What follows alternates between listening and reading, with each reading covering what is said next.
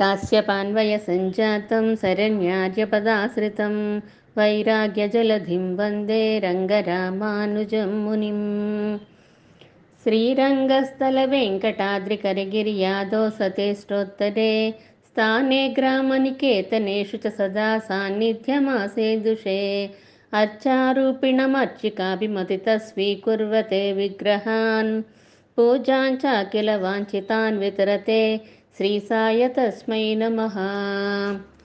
శ్రీరంగము తిరుమల కరిగిరి అంటే కంచి వరదనిగాను. ఇలా నూట ఎనిమిది విదేశాల్లో స్వామి ఎలా ఉన్నాడు?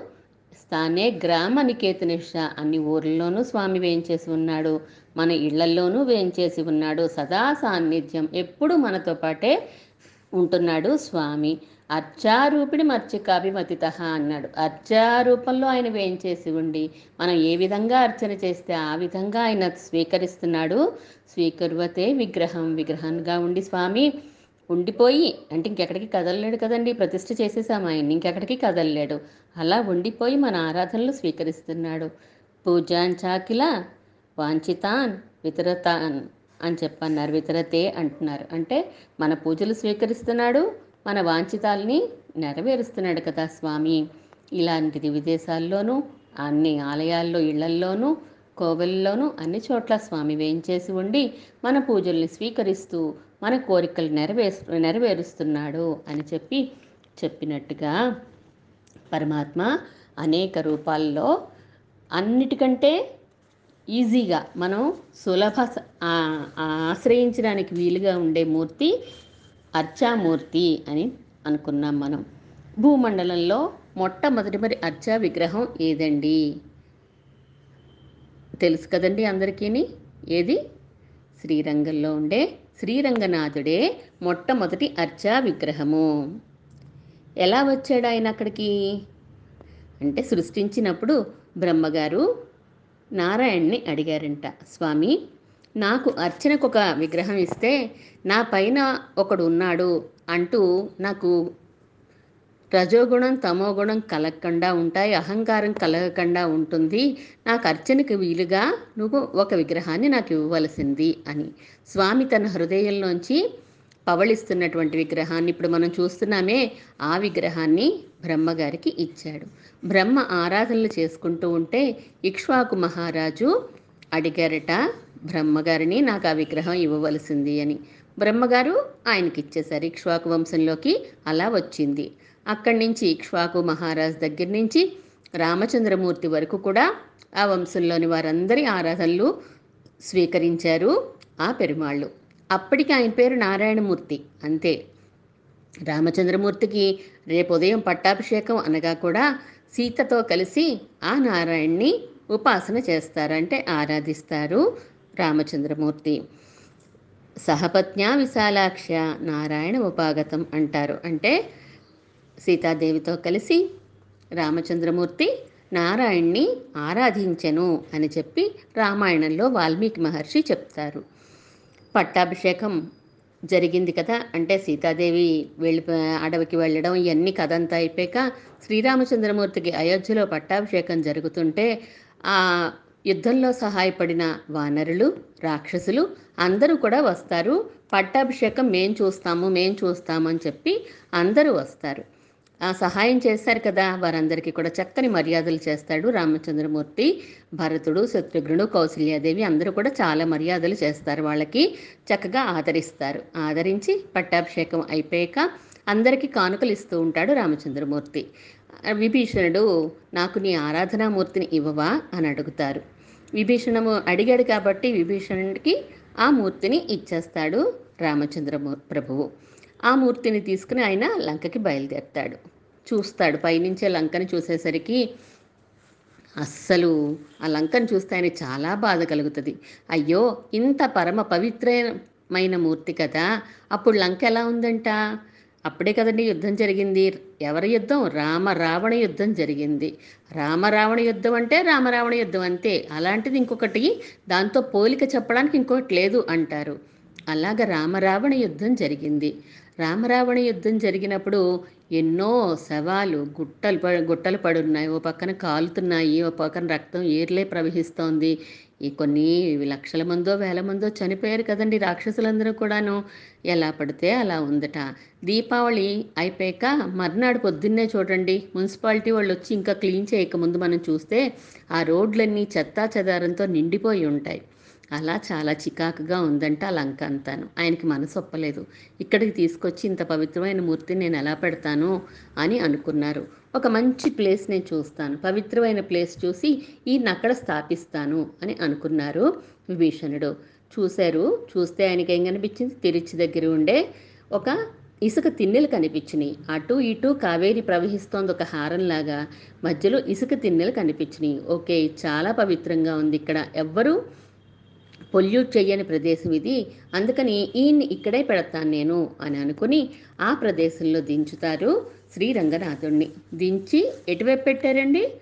తన నివాసమైనటువంటి లంక దక్షిణ దిక్కున ఉంది కాబట్టి ఆ దక్షిణ దిక్కును చూస్తూ ఉండేలాగా ఆయన రంగనాథుణ్ణి ప్రతిష్ఠ చేశారు. మనం ఇంట్లో కూడా ఎప్పుడు పెరుమాళ్ళు ఎలా ఉంచుకోవాలి? అంటే మన ఇంటి వైపున చూ మన ఇంటిని చూస్తున్నట్టుగా ఉండాలి. పెరుమాళ్ళు వీధిలోకి చూస్తున్నట్టు కాకుండా మన ఇంటిలో చూస్తూ మనల్ని అనుగ్రహిస్తున్నట్టుగా ఉండాలి తప్ప స్వామి బయటకు చూశారనుకోండి అభివృద్ధి అక్కడ జరుగుతుంది. ఇంట్లో చూశారనుకోండి మనకి బాగుంటుంది కదా. అందుకని ఎప్పుడు కూడా పెరుమాళ్ళు మన ఇల్లును చూసేలాగా ఉండాలి. తానుండే చూ ఉండేది దక్షిణ వైపు కాబట్టి ఆ దక్షిణ ముఖంగా పరమాత్మని అక్కడ ఉంచేసి ఆయన వెళ్ళిపోయారు. ఆ తర్వాత జనం అంతా రావడం ప్రారంభించారు. అక్కడ ఒక దేవుడు వచ్చాడు అని చెప్పి తెలిసి అందరూ కూడా వచ్చి సేవించుకోవడం మొదలుపెట్టారు. ఒక ఒక తెలిసి తెలిసిపోతుంది కదండి అలా అలా పాకిపోయేసరికి ఒకసారి అద్వైతులు అద్వైత సిద్ధాంతాన్ని స్థాపించిన శంకర భగవత్పాదులు తెలుసు కదండి అందరికీ. ఆ శంకరాచార్యుల వారు ఆ ప్లేస్కి వచ్చారు. ఆ ప్రదేశాన్ని చూడగానే ఇదం హిరంగం అన్నారట. అసలు చోటంటే ఇదండి భూమండలం మీద చోటంటే ఇదండి అన్నారట శంకరాచార్యుల వారు ఆ స్వామిని చూసిన ఆనందంతో వెంటనే ఒక శ్లోకం చక్కని శ్లోకం చెప్పారట ఆయన మీద. ఇదం హిరంగం త్యజతామిహాంగం పునర్నచాంగం యది చాంగమేతి పాణౌ రథాంగం యానే విహంగం సయనే భుజంగం చరణే మృగాంగం అని చెప్పి పాడారట. అంటే స్వామి ఆదిశేషు మీరు చక్కగా పవళించి ఉన్నారు కదా ఆ విధాన్ని అంతా కీర్తించారట. ఇంక అందరూ కూడా ఏమన్నారు? అప్పటి నుంచి ఇదం హిరంగం ఇదం హిరంగం ఇదండి చోటు అనేసరికి అది కాస్త రంగం అయిపోయింది. శ్రీ చేరుస్తాం కదా దేనికైనా మంగళకరంగా. ఇంకా అప్పటి నుంచి శ్రీరంగం. ఆ శ్రీరంగంలో ఉండే స్వామి కాబట్టి ఆయన పేరు రంగనాథుడు శ్రీరంగనాథుడు అయిపోయింది అప్పటి నుండి. అప్పటి వరకు నారాయణమూర్తి ఎన్ని వేల సంవత్సరాల క్రితం వచ్చాడండి ఆయన? వేలు కాదు. లక్షల సంవత్సరాల క్రితం వచ్చారంటే త్రేతాయుగంలో కాదు కృతయుగంలో కదా సృష్టి మొదట్లో వచ్చిన మూర్తి. ఇప్పుడు కలియుగంలో మనందరం కూడా భూమండలం మీద మొట్టమొదటి రూపాన్ని మనం సేవించుకోగలుగుతున్నాము. తమిళనాడులో ఉంది. ఇది అందరికీ చాలామందికి తెలుసు. అందరూ చూసే ఉంటారు కదా. కానీ ఇంకొకసారి మనం తలుచుకునే అవకాశం వచ్చింది కాబట్టి మళ్ళీ మనం చెప్పుకున్నాం. రామచంద్రమూర్తి పరమాత్మ అవతారం. ఆయన అర్చించాడండి. అంటే తన్ని తానే అర్చించుకున్నాడు రామచంద్రమూర్తి. నారాయణ అర్చించాడంటే ఏంటి? రాముడు నారాయణ అవతారమే. ఆ విగ్రహము నారాయణుడే. తనని తానే అర్చించుకున్నాడు కాబట్టి ఆ పెరుమాళ్ళకి పెరియ పెరుమాళ్ అని పేరు వచ్చిందండి. పెరియ పెరుమాళ్ అని శ్రీరంగనాథుడిని అంటాం కదా మనం. ఏదో దివ్య దేశాలకి మనం అస్తమానం వెళ్తూనే ఉంటాం. శ్రీరంగం అంటే ఏదో ఒకటి మనం చెప్పుకున్నాం. మొట్టమొదటిది విశేషమైందని చెప్పి చెప్పుకున్నాం. ఆ దివ్య దేశం ఒకటే కాకుండా మిగిలిన దివ్య దేశాలు నూట ఐదు ఉన్నాయి కదా వాటికి కూడా మనం అస్తమానం వెళ్తూనే ఉంటాం. ఎందుకు వెళ్తాం మనం? అంటే ఏదో ఒక సైట్ సీయింగ్ కోసం కాదు ఎంజాయ్ చేయడం కోసం కాదు. ఎంజాయ్ చేస్తాం కానీ మనసుతో ఎంజాయ్ చేయడానికి వెళ్తాం మనం. ఫ్యామిలీతో వెళ్ళిన దానికి మన గోష్ఠితో వెళ్ళిన దానికి చాలా తేడా ఉంటుంది యాత్రకైనా కూడాను. మనం వెళ్ళేటప్పుడు మనందరి ఆలోచనలు ఒకలా ఉంటే అక్కడ మనం సేవించుకునే విధానం చాలా బాగుంటుంది. ఫ్యామిలీతో వెళ్ళాం అనుకోండి ఒకళ్ళు ఒక చోటకి వెళ్దాం ఉంటారు ఒకళ్ళు గుడికి వెళ్దాం ఉంటారు ఒకళ్ళు ఉత్సవానికి వెళ్దాం అంటే ఒకళ్ళు వాటర్ ఫాల్కి వెళ్దాం ఉంటారు ఇలా ఉంటుంది. కానీ మనందరి ఆలోచనలు ఒకేలా ఉంటాయి. గోష్ఠితో వెళ్ళినప్పుడు ఆయా ఉత్సవాలను సేవించుకుని ఎంతో ఆనందపడతాం. ఇదిగో ఇది చూసావా? అది చూసావా? ఎంత బాగున్నారో చూసావా? ఆ నెమ్మకి కిరీటం చూసావా పైన? పాదాలకి చిరుబువ్వలు చూసావా? అని మనం అనుకుంటూ ఉంటాం కదా. ఒకరికొకరు చెప్పి ఆనందపడుతూ ఉంటాం మనం. అలా వెళ్ళేటప్పుడు కూడా ఇక్కడ పెరుమాళ్ళ దగ్గరికి మన ఇంట్లో ఉన్న పెరుమాళ్ళలో కోవెల్లో కోవిలు ఉంటే కోవిలా లేకపోతే ఇంట్లో పెరుమాళ్ళ దగ్గర మనం పర్మిషన్ తీసుకుని కదా వెళ్తాము ఆజ్ఞ తీసుకుని వెళ్తాం. స్వామి నువ్వు అంతటా ఉన్నావు కానీ అక్కడ ఉండే పెరుమాళ్ళు కూడా సేవించాలనిపిస్తోందయ్యా. నేను పలానా ఊర్లు వెళ్ళొస్తానే నీకు అక్కడ మంగళం పాడడానికి వెళ్తున్నాను నేను.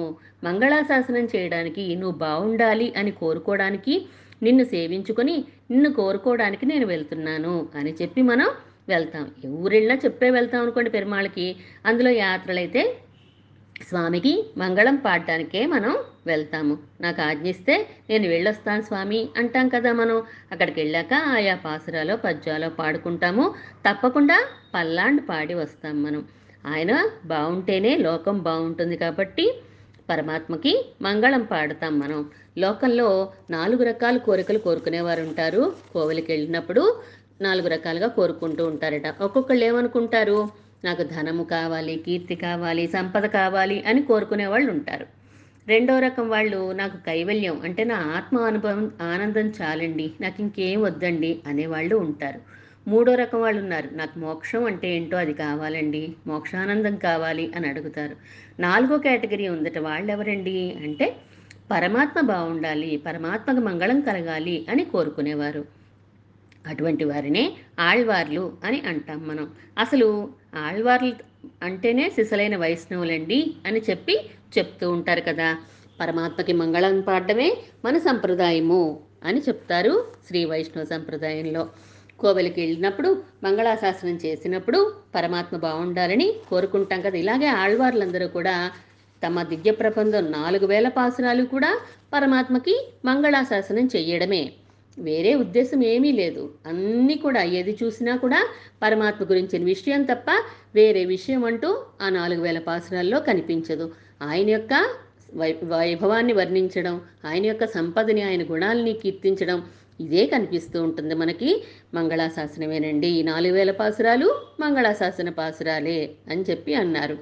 పొయ్యి ఆళ్వార్లని ఆయన అంటారు కదా வேங்கடமும் விண்ணகரம் வேக்காவும் அக்கால் பூங்கி அக்காத பூங்கிடங்கன்னில் கோவல் பொன்னகரும் நாங்கிடத்து நின்னான் இருந்தான் కిడందాన్ నడందానే ఎన్నాల్ కెడుమామిడర్ అంటున్నారు పొయ్గే ఆళ్వార్లు మొట్టమొదటి ఆళ్వార్లు నువ్వు వైకుంఠంలో ఎలా ఉన్నావు క్షీరసాగరంలో పవళించి ఉన్నావు అదే స్వామివి ఇక్కడ వెంకటాద్రి మీద కొండ మీద వేయించేసి ఉన్నావు కదా తిరువెక్క అనే ఊర్లో కూర్చుని మాకు సేవ సాయిస్తున్నావు తిరుక్కోవలూననే అనే ఊర్లో నువ్వు నడిచే భంగిమలో ఉండి నడుస్తున్నట్టుగా మాకు కనిపిస్తున్నావు. ఇలా నిన్ను అన్ని చోట్ల ఎలా వేయించేస్తున్నావో తలుచుకుంటూ ఉంటే మా తాపాలన్నీ తీరిపోతున్నాయి. మా దుఃఖం అంతా పోతోంది అన్నారు. ఏం దుఃఖం పోతోంది? ఈ సంసారం అనే దుఃఖం మాకు పోతోంది అని చెప్పి పొయ్యి ఆళ్వార్లు కీర్తిస్తారు అర్చామూర్తిని అలాగే ఆ నమ్మాళ్ళవార్లు కూడా కీర్తిస్తారు. తమ దివ్య ప్రబంధాలు నాలుగు రాస్తారు. ఆ నాలుగిట్లోనూ కూడా ముప్పై రెండు దివ్య దేశాల్లో ఉండే పెరుమాళ్ళని వైభవాన్ని కీర్తిస్తారు. మరి నమ్మాళ్ళవార్లు చింత చెట్టు కిందే ఉండిపోయారు కదా. ఎక్కడికి లేచి వెళ్ళలేదు కదా. ఆయన పుట్టినప్పటి నుంచి అక్కడే పెరిగారు కదా. అంటే ఆయా దివ్య దేశాల పెరుమాళ్ళే వచ్చేవారట.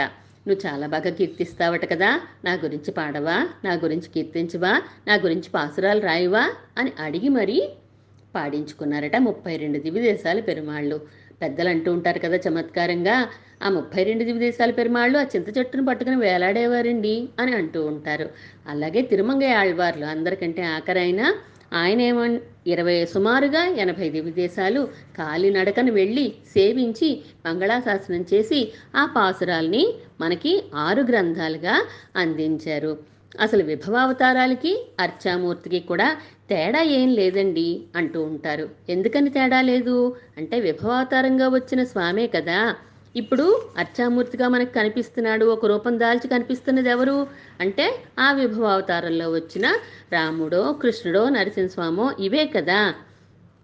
తిరుప్పాణి ఆళ్వార్ అనే ఆయన అంటారు కదా రంగనాథుడిని సేవించుకోవడానికి వచ్చారు. ఆయన ఆఖరి కులంలో పుట్టారు కాబట్టి ఆ రోజుల్లో లోపలికి రానిచ్చేవారు కాదు.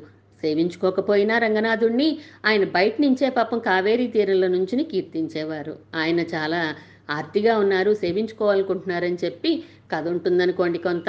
ఆయన లోపలికి తీసుకురమ్మని అంటారు. ఆయన వస్తుంటేనే ఆయన మనోనేత్రాలకి దర్శనం అయిపోతుంది స్వామి యొక్క దర్శనం రంగనాథుడి దర్శనం అయిపోయి పాడడం మొదలుపెట్టేస్తారు. ఆయన పాడింది పదే పది పాసురాలు. ఆపాద మస్తకం వర్ణించేశారు. ఆయన పెరుమాళ్ళు ఎలా సేవించుకోవాలి ఎప్పుడు కూడా? అవకాశం ఉన్నంత వరకు కింద నుంచి పైదాకా సేవించుకోవాలి. పాదాల దగ్గర నుంచి తిరుముడి వరకు సేవించుకోవాలి. అవకాశం లేనప్పుడు ఏ- ఎలా వీలైతే అలా సేవించుకుంటాం మనం. మనం పెరుమాళ యొక్క ఆరు గుణాలు తెలుసుకున్నాం. విగ్రహంలో ఆరు గుణాలు తను ఎలా ప్రదర్శిస్తున్నాడు అనేది ఒకసారి మనం తె- చెప్పుకున్నాం మనం. వాత్సల్యము స్వామిత్వము సౌశీల్యము జ్ఞానము శక్తి సౌలభ్యము ఈ ఆరు గుణాలు కూడా తిరువెంగడముడయాన్ వెంకటేశ్వర స్వామిలో మనం చూసాం కదా. అలా మనం ఆపాద మస్తకం ఎలా సేవించుకోవాలో ఈయన అమలనాది పిరాన్ అదే గ్రంథంలో పది పాసురాల్లో కీర్తిస్తారు. ఆయన అంటారు కదా అర్చావతారాన్ని విడిచిపెట్టి విభవావతారం లేదు. విభవావతారాన్ని విడిచిపెట్టి అర్చావతారము లేదు. ఇవి రెండు కూడా ఒకటితో ఒకటి కలిసే ఉంటాయి. కొండల్ வண்ணனை కోవలనాయ్ వెన్నయుండవాయన్ అండర్ కోన్ అణియరంగన్ అంటారు. అంటే ఆనాడు గోకులలో ఏ స్వామి అయితే వెన్నని ఆరగించాడో ఈ రంగనాథుడు ఆయన ఒకటేనండి. ఎందుకంటే నేను ఇక గర్భగుడిలోకి ప్రవేశిస్తున్నానా? నాకు వెన్న కంపు కొడుతోంది వెన్నవాసన వస్తోంది. రంగనాథుడు నోటి దగ్గర నుంచి నాకు వెన్నవాసన వస్తోంది. ఆయన వేరు ఈయన వేరు కాదు. ఆయనే ఈయన అని చెప్పి తిరుపాణ్యాళ్ళవార్లు కూడా కీర్తిస్తారు. వైకుంఠమున కూర్చుంటివి తిరుమలపై నిలిచితివి పాల్కడలిని పరుంటివి ధరణి పైన తిరిగితివి ఎల్లెడలా దాగితివి రూపు చూపకుందువా? నన్ను కావయుటురారా ఇంక తాళలేనురా. నన్ను కావయుటురారా ఇంక తాళలేనురా. నీరు నిప్పు పొగాలి మన్ను విశాలమో గగనమై వాడి అయిన శంఖ చక్రముల ధరించిరమ్ము. ఇలా కీర్తిస్తారు నమ్మాళ్వార్లు. స్వామి మనం చెప్పుకున్న ఐదు అవతారాలు కూడా ఇందులో వచ్చేసినాయి. వైకుంఠంలో కూర్చుని ఉన్నావు నువ్వు. అంటే పరభాసదేవుడు తిరుమల్లపై నిలిచితివి అంటే అర్చావతారం వచ్చేసింది. పాల్కడలిని పరుంటివి క్షీరాబ్ది. ధరణి పైన తిరిగితివి. విభవావతారాలు వచ్చేసినాయి ఎల్లెడలా దాగావు. అంటే అంతర్యామగా మా అందరి హృదయాల్లో ఉన్నావు కదా స్వామి. రూపు చూపకొందువా అంటున్నారు. అంటే నువ్వు అన్ని చోట్ల ఉన్నావు. కానీ నన్ను అనుగ్రహించడానికి నాకు దర్శనం ఇవ్వట్లేదే స్వామి. నువ్వు ఆ శంఖ చక్రాలు ధరించి నాకు ఒక రూపంగా నువ్వు వచ్చి సేవ సాయించవలసిందని నమ్మాళ్ళ నమ్మాళ్ళవార్లు ప్రార్థిస్తున్నారు. ఏమని? నీరు నిప్పు గాలి మన్ను అన్ని పంచభూతాలు నువ్వే అని తెలుసు. అయినా అలా కాకుండా నిన్ను నేను ఒక దివ్యమంగళ విగ్రహంతో సేవించాలని అనుకుంటున్నాను కాబట్టి నాకు అలా వచ్చి మీరు సేవ సాయించవలసింది అని చెప్పి నమ్మాళ్ళవార్లు బాధపడతారు. మన అర్జామూర్తి యొక్క వైభవాన్ని మరికొంత మళ్ళీ భాగంలో తెలుసుకుందాం. శ్రీమన్మహాభూతపురే శ్రీమత్కేశవయజ్వర కాంతిమత్యాం ప్రసూతాయ యతి రాజాయ మంగళం.